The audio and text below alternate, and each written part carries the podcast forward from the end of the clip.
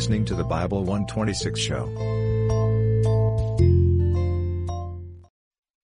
Well, we are in the book of Judges, chapter 9. This book of Judges is proving to be one of the most interesting books we've taken up. We took it up really as a matter of part of a schedule in our in reviewing into the historical books, but it's really startling to realize that the, the period of the Judges is characterized by four statements. There was no king in Israel. Everybody did what was right in their own eyes, that as an indictment of its low morality and so on. The word of God was disparaged, discarded, and they were in bondage. What's astonishing is to realize how prophetic the book of Judges turns out to be. Because those four characteristics are true today. There is no king in Israel. There's a king coming. They're not expecting. Everyone's doing right what's in their own eyes. This rel- value relativism is standard in our country. It's our cultural basis now. You have your truth, I have mine kind of nonsense. There's a disregard for the Word of God. The biblical illiteracy, even among Christians, is astonishing. But praise God, uh, the Spirit is moving. And uh, our culture is in bondage bondage to lies and deceit, bondage to the most, un- they believe the most unbelievable lie of all the absence of design in the universe, the whole concept. Anyway, I won't start on that. Let's move on. Um, one other uh, interesting aspect is the book, just by way of review, in the book of Judges. Joshua was told to conquer the land, and he did. But they were also told to wipe out every man, woman, and child of certain tribes. And they failed to do that. And those pockets of appeasement grew to pockets of strength and pockets of abuse to them. And the book of Judges goes through the penalties of them not doing what God told them to do. What is fascinating is to realize the geography of the book of Judges. I've left the maps out. We're going to do that near the end for some special reviews.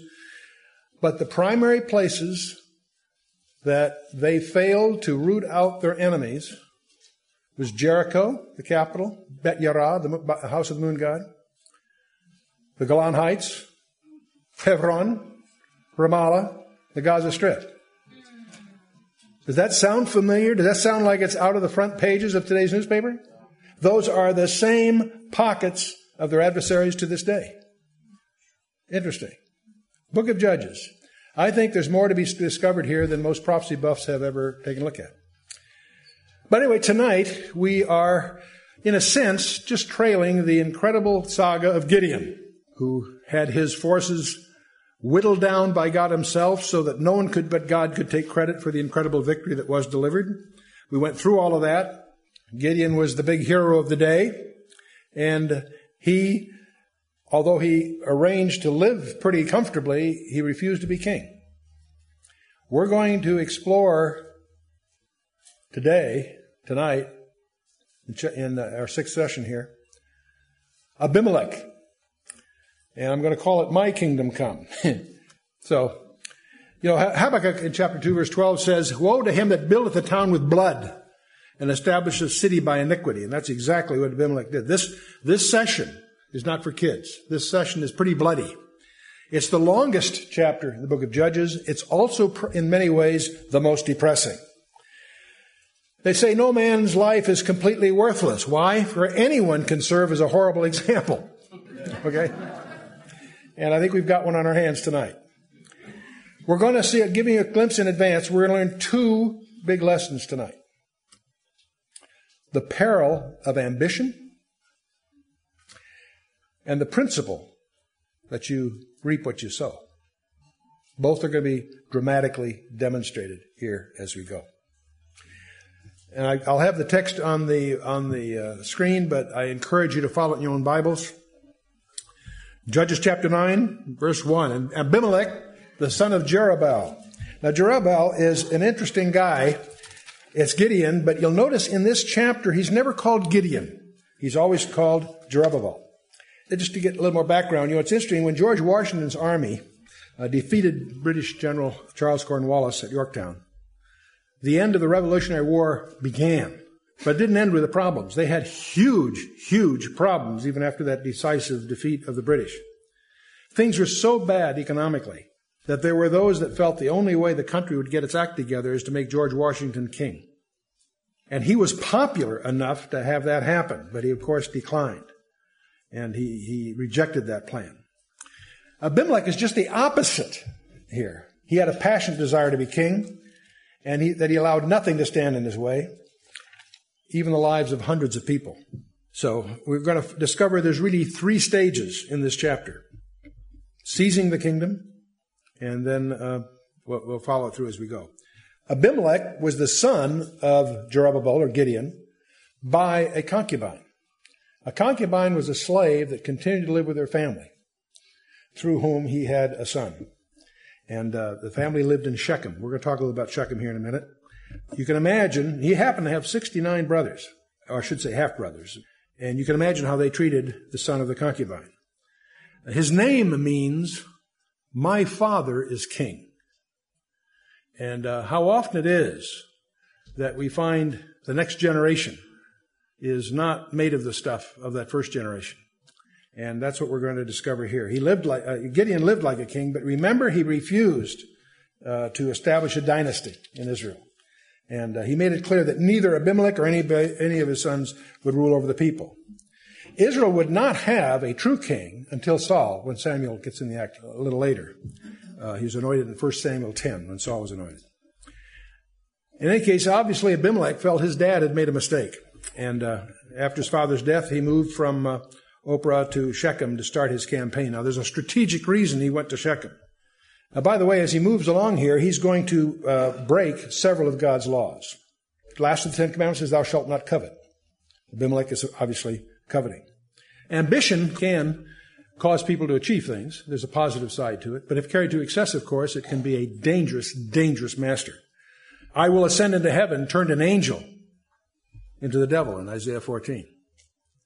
Remember, Nebuchadnezzar says, is not this Babylon that I have built? It was the declaration that made a king into an animal for seven years.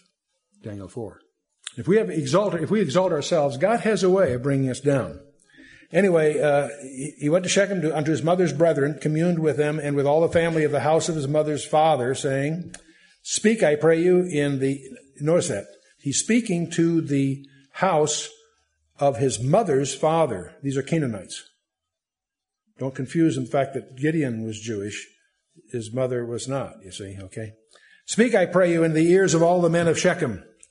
What is better for you, either that all the sons of Jerubbaal, it's hard to pronounce properly, uh, which are threescore and ten persons, reign over you, or that one reign over you. Remember also that I am your bone and your flesh. He is trading on the fact that he is half Canaanite, in effect, okay? Now, Shechem he, is a very interesting place. It had been a religious center way back from the time of Abraham in Genesis 12. It's located in a narrow valley between the hills of Gerizim and Ebal. That's where they, they uh, uh, in the times of Joshua, they uh, had the recitation of the blessings and cursings in Joshua 8. And it was also a covenant renewal ceremony there before the book of Joshua closes in Joshua 24. So Shechem is a major center in the land. It was also situated on strategic crossroads in commercial terms. There's a latitudinal route that uh, ascended from the coast highway in the west and descending to Adam, which is a town on the on the Jordan uh, River and uh, going longitudinally, it, it's on a central ridge from Jerusalem on the south to the northern accesses to the Jezreel Valley. And so this is right in the center of the land. And starting his campaign there, you realize it's natural because he's going to draw upon the Canaanites for his support. Now his mother's brethren spake of him in the ears of all the men of Shechem all these words. And their hearts inclined to follow Abimelech, for they said, He is our brother. So he's playing on his, on his Canaanite background here. Uh, he could represent, in effect, both uh, constituencies. And uh, the Canaanites of Shechem had no indebtedness to Gideon's sons, while Abimelech was one of their own. So, on the one hand, he could ride the popularity of Gideon in a sense. On the other hand, he had the, the ethnic link to the population. And so they gave him three score and ten pieces of silver out of the house of Baal Berith, wherewith Abimelech hired vain and light persons, which followed him. Now, this Baal Berith is, means the Lord of the covenant. This was the sacred house of a god of the Philistines. So he's drawing public money, so to speak, from the religious organizations that's pagan. One reason they called Gideon Jerubbaal, remember that he, his father named him that. He took on that name when his father stood with him when he tore down the idols of Baal, if you recall, back there in Judges 8. Something else you may remember from uh, earlier chapters that as soon as Gideon was dead, the children of Israel turned again and went whoring after Baalim and made Baal Berith their god. So the, while this is a Canaanite god, it was also followed by many of the Israelites. So we're heading for trouble, obviously. Ambition is a terrible master. You know, Plato said uh, might is right. And about three centuries later, Seneca said might makes right. Now, frankly, in fairness to both of them, uh, they were both not defending political brutality, um, but the, that the end justifies the means. But they're discussing how to bring justice into society. So they're often quoted out of context. But in any case, they're famous for those quotes. Um, Joseph Joubert, some 17 centuries later, the French novelist, said that might and right govern everything in the world and might until right is ready. I think Lord Acton really summarized it the way we remember it best, and that is that power tends to corrupt and absolute power corrupts absolutely. And we're going to watch that unfold as we go here. But another aspect of this, let's remember that we become like the gods we worship. You find that in Psalm 115, 8 and also 135, 18. We become like the gods we worship. Is the world cold, hard, ruthless? You worship the world, you'll become cold, hard, ruthless, materialistic. Fill in the blanks. See, that's the one. That's one of the incredible benefits of worshiping the Lord Jesus Christ. I don't mean just learn about him. If you worship him, what happens? You'll become like him. We become like the gods we worship. We've got to be careful if we're worshiping the world. Careful if you're worshiping material things. Habakkuk also described these people as guilty men whose strength is their God, and that certainly is is uh, is part of it. Well, we talked about the verses three and four. Verses five, verse five, he says, "And he went to his father's house at uh, Ophrah and slew his brethren, the sons of Jerubbaal, being threescore and ten persons, upon one stone. Notwithstanding, yet Jotham, the youngest son of Jerubbaal, Jerubbaal uh, was left, for he hid himself." By the way, some commentators argue where there's 70 plus the one. Most of them feel that the 70 is a title for the group. The son of the concubine, Abimelech, was one of them. There were 69 plus one, but they'll always speak of the 70 as a group. Just like in, in several places in the New Testament, it'll speak of the 12 even after Judas was no longer, you know, so that it's a, it's a collective noun, if you will. But without getting into that debate, in any case, um, here Abimelech, the sort of the illegitimate son in a sense, gets the all his brothers or half brothers, slaughtered.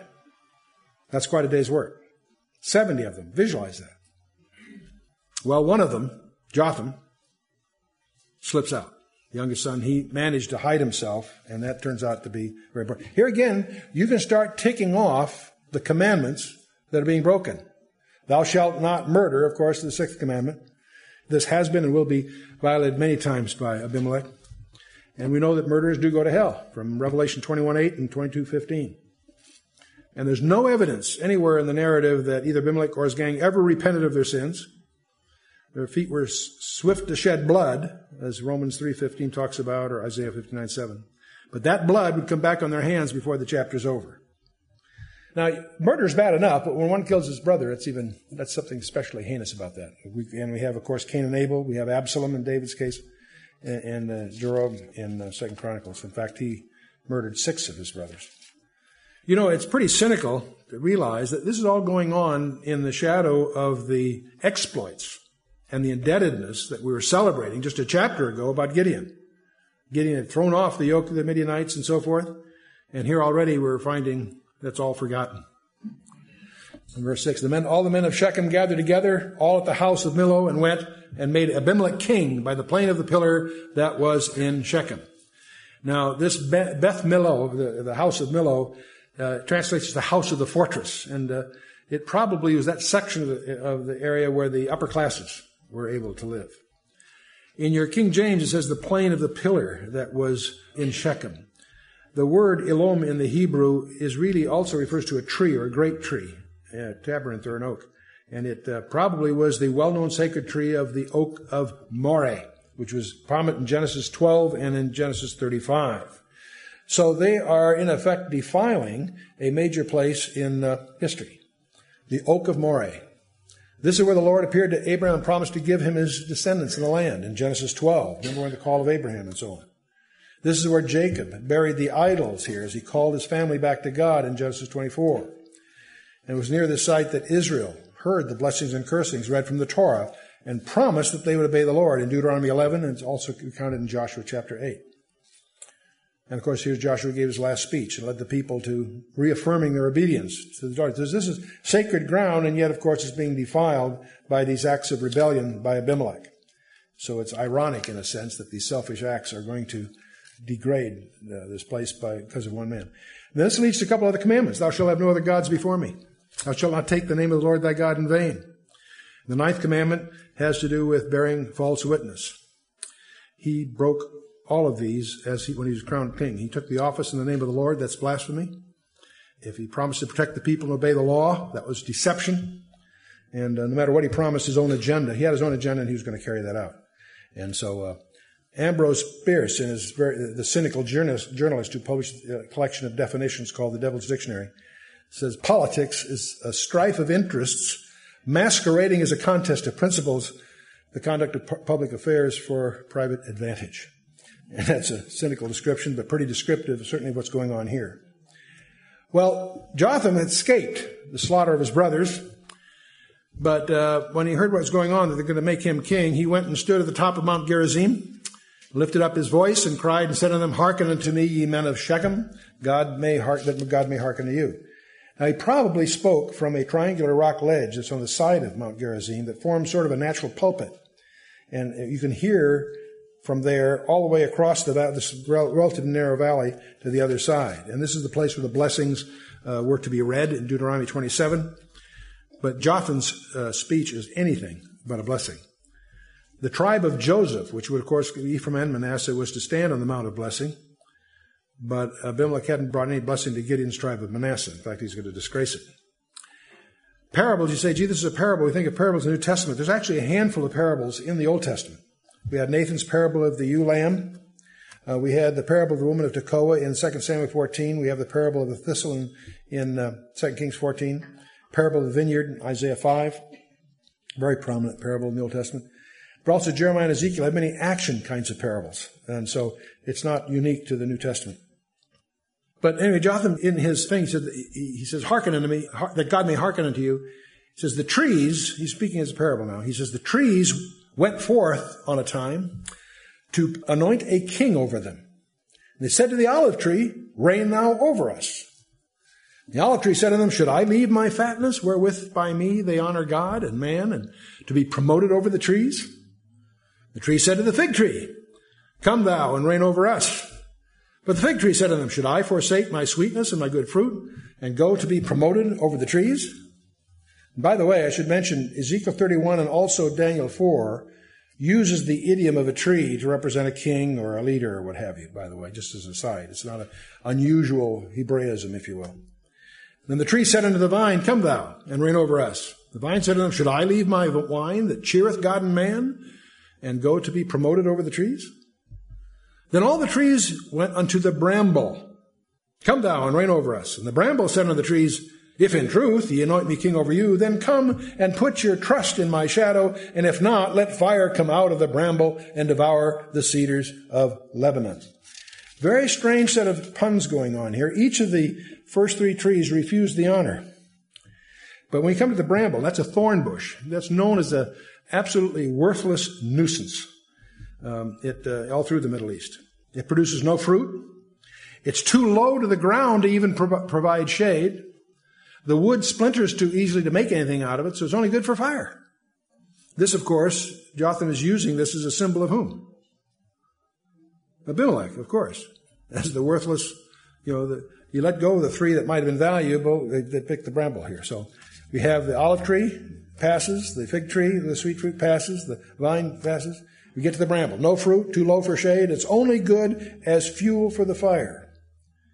So Jotham is not only throwing this parable to shame the men of Shechem and what they're doing, he's also going to, knowingly or unknowingly, utter a curse and a prophecy together. See, brambles also frequently in the desert would catch fire and cause damage by spontaneous fires. So it becomes an idiom. In 2 Samuel 23, uh, David says, The sons of Belial shall be one of them as thorns thrust away because they cannot be taken with hands, but the man that shall touch them must be fenced with iron and chaff of the spear, and they shall be utterly burned with fire in the same place. Um, and Isaiah uses the same kind of idioms. The wickedness burneth as the fire, and it shall devour the briars and thorns, and shall kindle in the thickets of the forest, and they shall mount up like lifting up of smoke. Through the wrath of the Lord of hosts is the land darkened. The people shall be as the fuel of the fire. No man shall spare his brother, and so on. So these idioms that Jotham is using, equating the bramble with the fire, is, is, is natural. So we move on. So Jotham continues after setting that parable up. He says, Now therefore, if ye have done truly and sincerely, in that ye have made Abimelech king, and if ye have dealt well with Jerubbaal and his house, and have done unto him according to the deserving of his hands, for my father fought for you and ventured his life far, and risked his life, in other words, ventured his life far, and delivered you from out of the hand of Midian. And ye are risen up against my father's house this day, and have slain his sons, threescore and ten persons, upon one stone, and have made Abimelech the son of his maidservant king over the men of Shechem, because he is your brother. See, there's a curse in prophecy here. Then rejoice. If ye have dealt truly and sincerely with Jerubbaal and his house this day, then rejoice ye in Abimelech, and let him also rejoice in you. But if not, let fire come out from Abimelech and devour the men of Shechem and the house of Millo, or the fortress uh, of the, uh, the house of the fortress. And let fire come out from the men of Shechem and from the house of Millo and devour Abimelech. This is going to be a prophecy that by the time you get to verse 57 is going to nail it. And uh, then he, finally wraps it up. He says, And Jotham ran away and fled to Beer and dwelt there for fear of Abimelech his brother. Where Beer is is a point of scholastic debate. Of the commentators are quite sure, but it's neither here nor there. He obviously ran into hiding because they didn't receive his speech very favorably. No surprise, huh? Again, there's lots of discussion about is there 70 plus one? You see, most scholars think that, that, that Abimelech was counted in the 70. In any case, we know there wasn't even 69 because Jotham escaped, so there's really 68. But that's quibbling, and you know the, the exegetes can argue over it if they like. We'll move on sort of uh, this whole issue of uh, Abimelech trying to wrest the kingdom away from God, in effect. You remember Gideon told him that he would not rule over you. I will not rule over you. God will rule over you. So Abimelech's move here, I'm sure it's the last of his concern probably, but is against God. So God is still on the throne. And he's going to see to it that Abimelech's selfish motives will be frustrated. And we can't help but echo Romans 12, verse 3. As you know, for my convention here, I, I, use the parchment if it's New Testament, the scrolls if it's old, just to help keep focus. But anyway, Romans tells, For I say, through the grace given unto me, to every man that is among you, not to think of himself more highly than he ought to think, but to think soberly according as God hath dealt to every man the measure of his faith. How many feel that describes Abimelech? Anyone? When Abimelech had reigned three years over Israel, things start to fall apart in verse 23. Then God sent an evil spirit between Abimelech and the men of Shechem. The men of Shechem dealt treacherously with Abimelech. By the way, before we go any further, I want to shed some misconceptions here. It says Abimelech had reigned three years over Israel. It's easier for you and I to make too much of that. The word reigned is probably too strong a word. It should be governed, and certainly not the whole nation. There wasn't that much integrity or, or consistency. There is still a, it's a little pockets of tribal disputes going on all over. So he didn't reign supremely over the entire nation. Didn't have that kind of solidarity. And he was in control of Shechem and Beth Millo and Aruma and uh, Thebez and a few, few of the towns in that general area, the central Jezreel Valley between, uh, between Jerusalem, Galilee, and, and Megiddo, that center area. In other words, the western part of the tribe of Manasseh, if you will. But in any case, God sends a spirit of ill will. You say that sounds kind of strange. You find that occurs in 1 Kings 12 and Isaiah 19 and other places also. God rules the universe. Even Satan couldn't touch Job without God's permission. Let's not forget that. And I think Longfellow said it so well. Though the mills of God grind slowly, yet they grind exceedingly small. So it's coming. Just hang in there. So we get to verse 24. And then the, that the cruelty done to the threescore and ten sons of Jerubbaal might come and their blood be lain upon Abimelech their brother, which slew them, and upon the men of Shechem, which aided him in the killing of his brethren. In other words, God is sending the Spirit because this is, all their work is going to be undone and come around, crashing around their ears. Men of Shechem sent liars in wait for him in the top of the mountains, and they robbed all that came along uh, that way by them, as it was, and it was, of course, told uh, to Abimelech. Abimelech wasn't in Shechem; he was in Arumah. We learn that from verse 41. These bandits were robbing him both his tribute money and his reputation. He's losing revenue from the tariffs on the roads and so forth. But he's also, it's demonstrating to the people that he's not, that Abimelech's not in control. The fundamental burden of the government is provide you know, stability. And he's not doing that. Can't protect the area of business. And that's a fundamental requirement of the crown. And Gaal, the son of Ebed, came with his brethren and went over to Shechem, and the men of Shechem put their confidence in him. And so one good bringing deserves another, right? There's always an intruder to uh, spoil the fun. One good opportunist uh, will meet another opportunist. So Gaal moves in. Uh, verse 27, and, the, and they went out into the fields and gathered their vineyards and trode their grapes and made merry and went into the house of their God and did eat and drink and cursed Abimelech. So Abimelech's own following they put in power is starting to get disenchanted with him. They're having a big party. They're getting drunk. And Gaal is right in the middle of it. Gaal, the son of Ebed, said, Who is Abimelech and who is Shechem that we should serve him? Is he not the son of Jerubbaal? And Zebul is his officer. Zebul is going to be a double agent, you'll find here in a minute. They serve the men of Hamor, the father of Shechem, for why should we serve him? This is about the time of the grape harvest. That would put it about June or July. The Shechemites, the Canaanites, if you will, also had a pagan festival because it's about the same time, by the way, as the Feast of Ingathering, Leviticus 23 and all that, the, what we call the Feast of Pentecost, the Feast of Weeks. They're drunk. They're starting to curse Abimelech and also his deputy, who was the governor of Shechem, apparently. Why did Gaal curse and challenge Abimelech? Well, for lots of reasons, not the least of which he was drunk. He reminded the people that their king had a Jewish father, and while they were sons of Hamor, not the sons of Jacob. And uh, so it's a key plank in Abimelech's platform had been that uh, uh, uh, you know that he was a Shechemite. That's going to be in effect a thorn in his flesh because they're going to turn on him. As you get to verse 29. And would to God this people were under my hand. This is Gaal talking. Then would I remove Abimelech. And he said to Abimelech, increase thy army and come out. It's a dare. He's challenging Abimelech. And when Zebul, the ruler of the city, heard the words of Gaal, the son of Ebed, his anger was kindled. And he sent, this is now Abimelech's deputy, he sends messengers to Abimelech privately, saying, Behold, Gaal, the son of Ebed, and his brethren be come to Shechem, and behold, they fortify the city against thee. Now therefore, up by night, thou and the people that is with thee, and lie in wait in the field.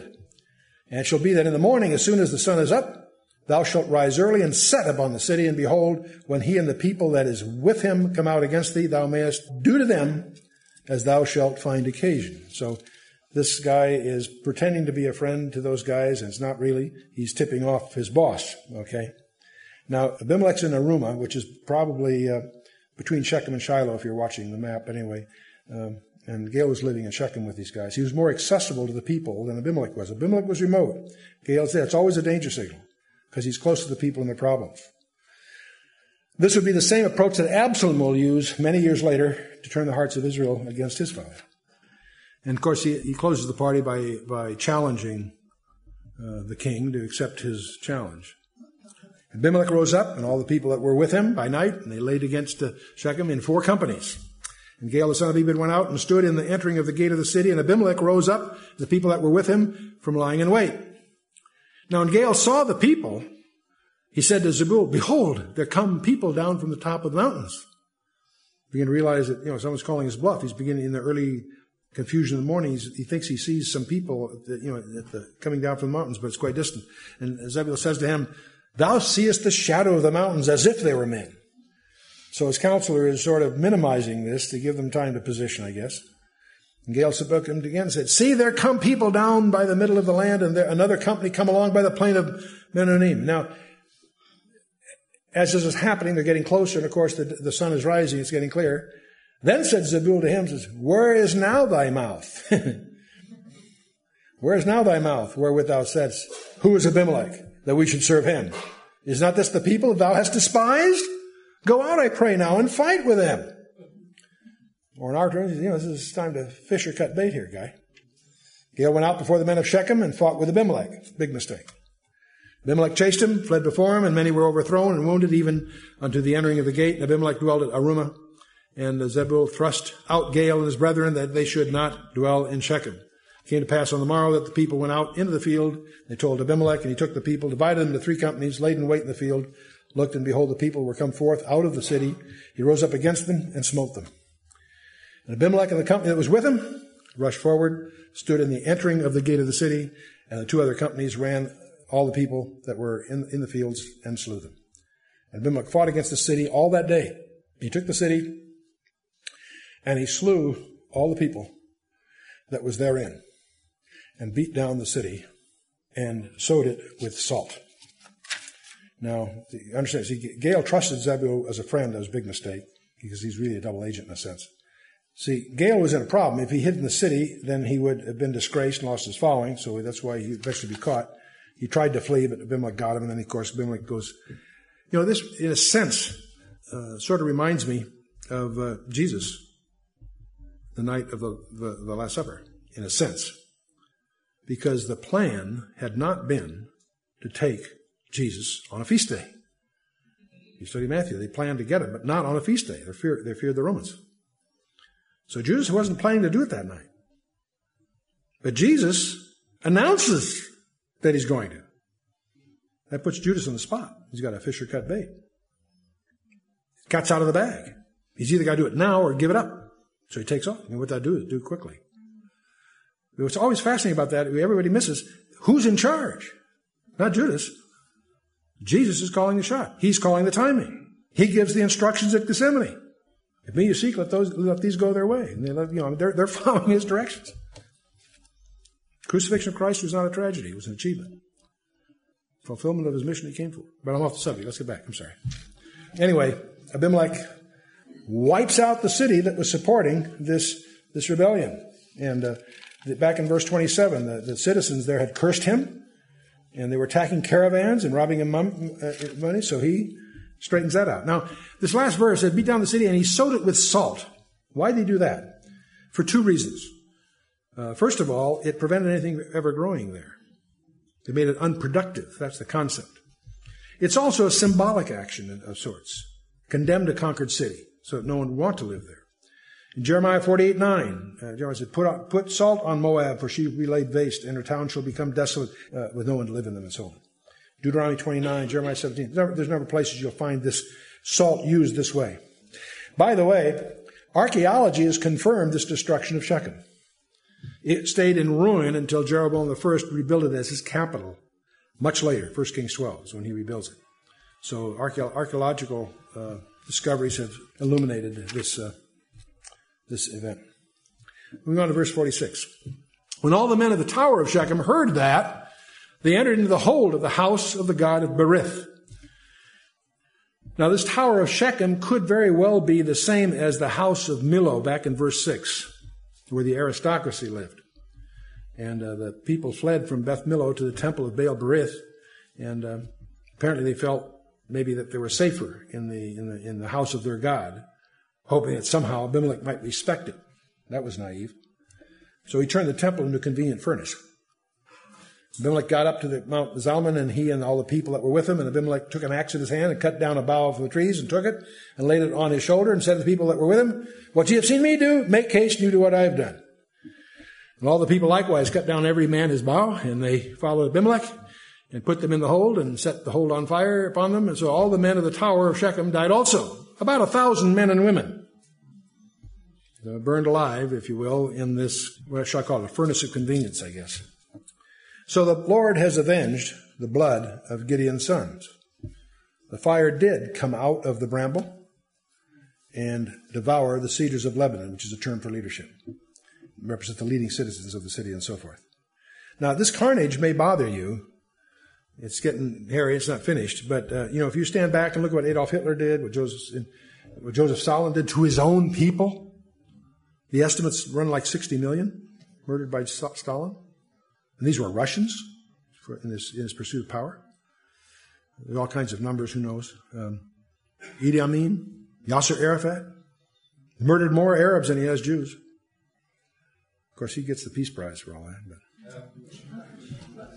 And it's going on today by the thousands in the Sudan, Somalia, elsewhere. Well, now, then went Abimelech to Thebez and encamped against Thebez and took it. And there was a strong tower within the city.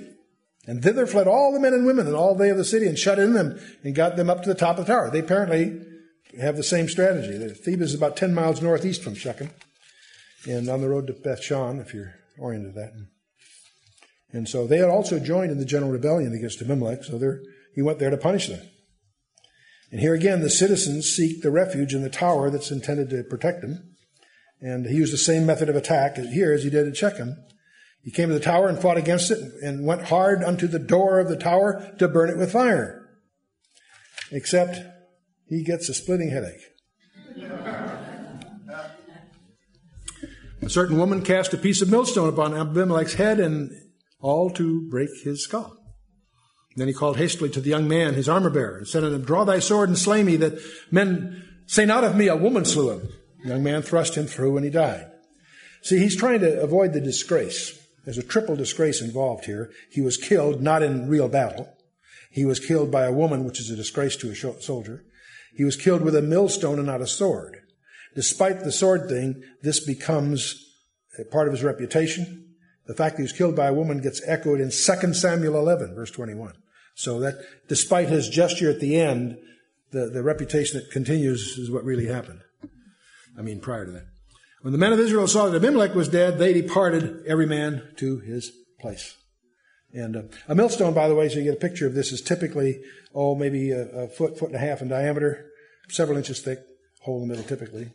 It was heavy, obviously, and yet manageable by a woman to drop over the edge on, on his head. So it was effective. Um, so God remembered the wickedness of Abimelech, which he did to his father, and slaying his seventy brethren, and all the evil of the men of Shechem did God render upon their heads, and unto them came the curse of Jotham. Remember back in verse 20 what Jotham had said? Let fire come out of Abimelech and devour the men of Shechem. It certainly did. And the house of Millo. Let fire come out from the men of Shechem and from the house of Millo and devour Abimelech, which indeed it did. So, Beth Millo again, the house of fortress. Psalm 34, 21 says, The evil shall slay the wicked, and they that hate the righteous shall be desolate. Shedding innocent blood. That's one of the things this chapter is all about. The shedding of innocent blood is something that God takes seriously. And we could go through Deuteronomy 19, 1 Kings 2, Proverbs 6, Isaiah 59, Jeremiah 7. Don't need to. Anyone who's read the Bible knows how God feels about the shedding of innocent blood. In 1990, just to pick one date, in the United States there were 23,438 murders. That's about three per hour all year long. That's right here in the land of the free. Millions of innocent babies are killed in their mother's wombs. The land of the free is stained with innocent blood. You know, it's interesting. We, we read, uh, not so much here, but we'll read about not just Baal, but Moloch, different kind of worship, where they took babies, they had a bronze idol that they heated red hot, or whatever it was, and they laid the baby in the arms of this idol. They sacrificed babies. That offends you? Yeah. We've invented something even more heinous. We murder our babies in the Holy of Holies, mm-hmm. the womb of the mother all this debate about abortion. Whenever he talks about that, remind him when John the Baptist started his ministry. He was nine inches long and weighed a pound and a half. And he jumped for joy and was spirit filled. Thomas Jefferson said, I tremble for my country when I recall that God is just and that his justice will not sleep forever. All kinds of people are predicting, every once in a while, you find some people predicting dire things about the United States because of our debt service. the federal debt, or this or that, or the decline of our military, or you, you can make the list. Those are not a problem. Those things are not a problem. Our problems are morality. The only thing that will forestall this is a wave of repentance through this country. We've had our twin towers fall, but have we gotten the message? I watch with great fascination what's going on in the Middle East. We're moving to a series of wars. I'm not saying it's Armageddon, don't misunderstand me. I'm not saying it's the Magog invasion. All these things could be right on deriving out of what's coming. But we do know the summary of the whole thing. And even the zealots in favor of Israel and supporting Israel missed the point. The point of Psalm 2. Why do the heathen rage and imagine a vain thing and so on? I'll let you study that on its own. Next time, we are going to be in Judges chapter 10. In fact, you might read 10, 11, and 12 as your preparation for next time. But I'll give you one little assignment. When you open your reading assignment next time, you're going to discover a very brief couple of verses, the first part of chapter 10, about a guy by the name of Tola. You just wonder, what's that there? Tola's there, and there's some good things happen, just a verse or two, and that's it. What's Tola all about? And what we'll get into a little next time, Tola, the, the Hebrew word for Tola, means worm. Worm. Isn't that a great name? Hey, worm. Huh? Why is it called worm? Well, it also means scarlet. The word also is used for, in Hebrew for scarlet. What's that got to do with anything? Well, see, scarlet, the word goes for scarlet because that worm is where they get the dye. They didn't have dyes, really. They used natural dyes, and the worms were where they got the red for scarlet. Shellfish gave them the Levitical blue, and so forth. But you see, what you want to do whenever you come across something like that, if you're a normal, well-adjusted person, you're reading, you say, okay, Tola did this, that, and you go on, you read. But if you've been to one of my Bible studies, you're no longer a well-adjusted human being. You know that every detail's there by design. God put that name there for you. Some reason. Well, why, what's this worm and scarlet got to do? I'll take your concordance and I'll take you to Psalm 22, which reads as if it was dictated by Jesus as he hung on the cross, where he claims, I'm a worm and no man. What does he mean? What is this scarlet business? You see, Kermes vermilio, the little worm we're talking about, would attach itself to the bark of a tree, lay its larva, and then die there, and let the larva eat the body for food and become the offspring. And while that's all going on, it's red, and when they leave, it's white. So the scarlet turns white until they're gone. I'm a worm and no man. Jesus says, Why? Though your sins be as scarlet, they shall be what? White as well. I'll let you run with that for next time and we'll get into Jephthah and the dismal going dismal goings on in in uh, chapter 10 and following. Let's stand for a closing word of prayer. Father, we thank you for this night. We thank you, Father, that you've brought us together here. We thank you, Father, that we have the freedom to gather without threat. We thank you, Father, for the incredible richness of resources you've made available to us, to us all your word, Father. We do pray, Father, that you would open your word to our hearts and our lives to your word. We pray, Father, that you would just increase in each of us a new hunger, a new passion for your word, Father, that we each might grow in grace and the knowledge of our Lord and Savior, that we each might be more fruitful stewards, more effective stewards of all that you've given us. We pray, Father, that we might grow in fruitfulness for you, Father. Not by power nor by might, but by your Spirit, Father. We do pray, Father, that you would illuminate that path before each of us, that we might know your heart, Father, and what you would have us do in the days that remain. As we commit ourselves into your hands without any reservation, in the name of Yeshua, our Lord and Savior, Jesus Christ. Amen.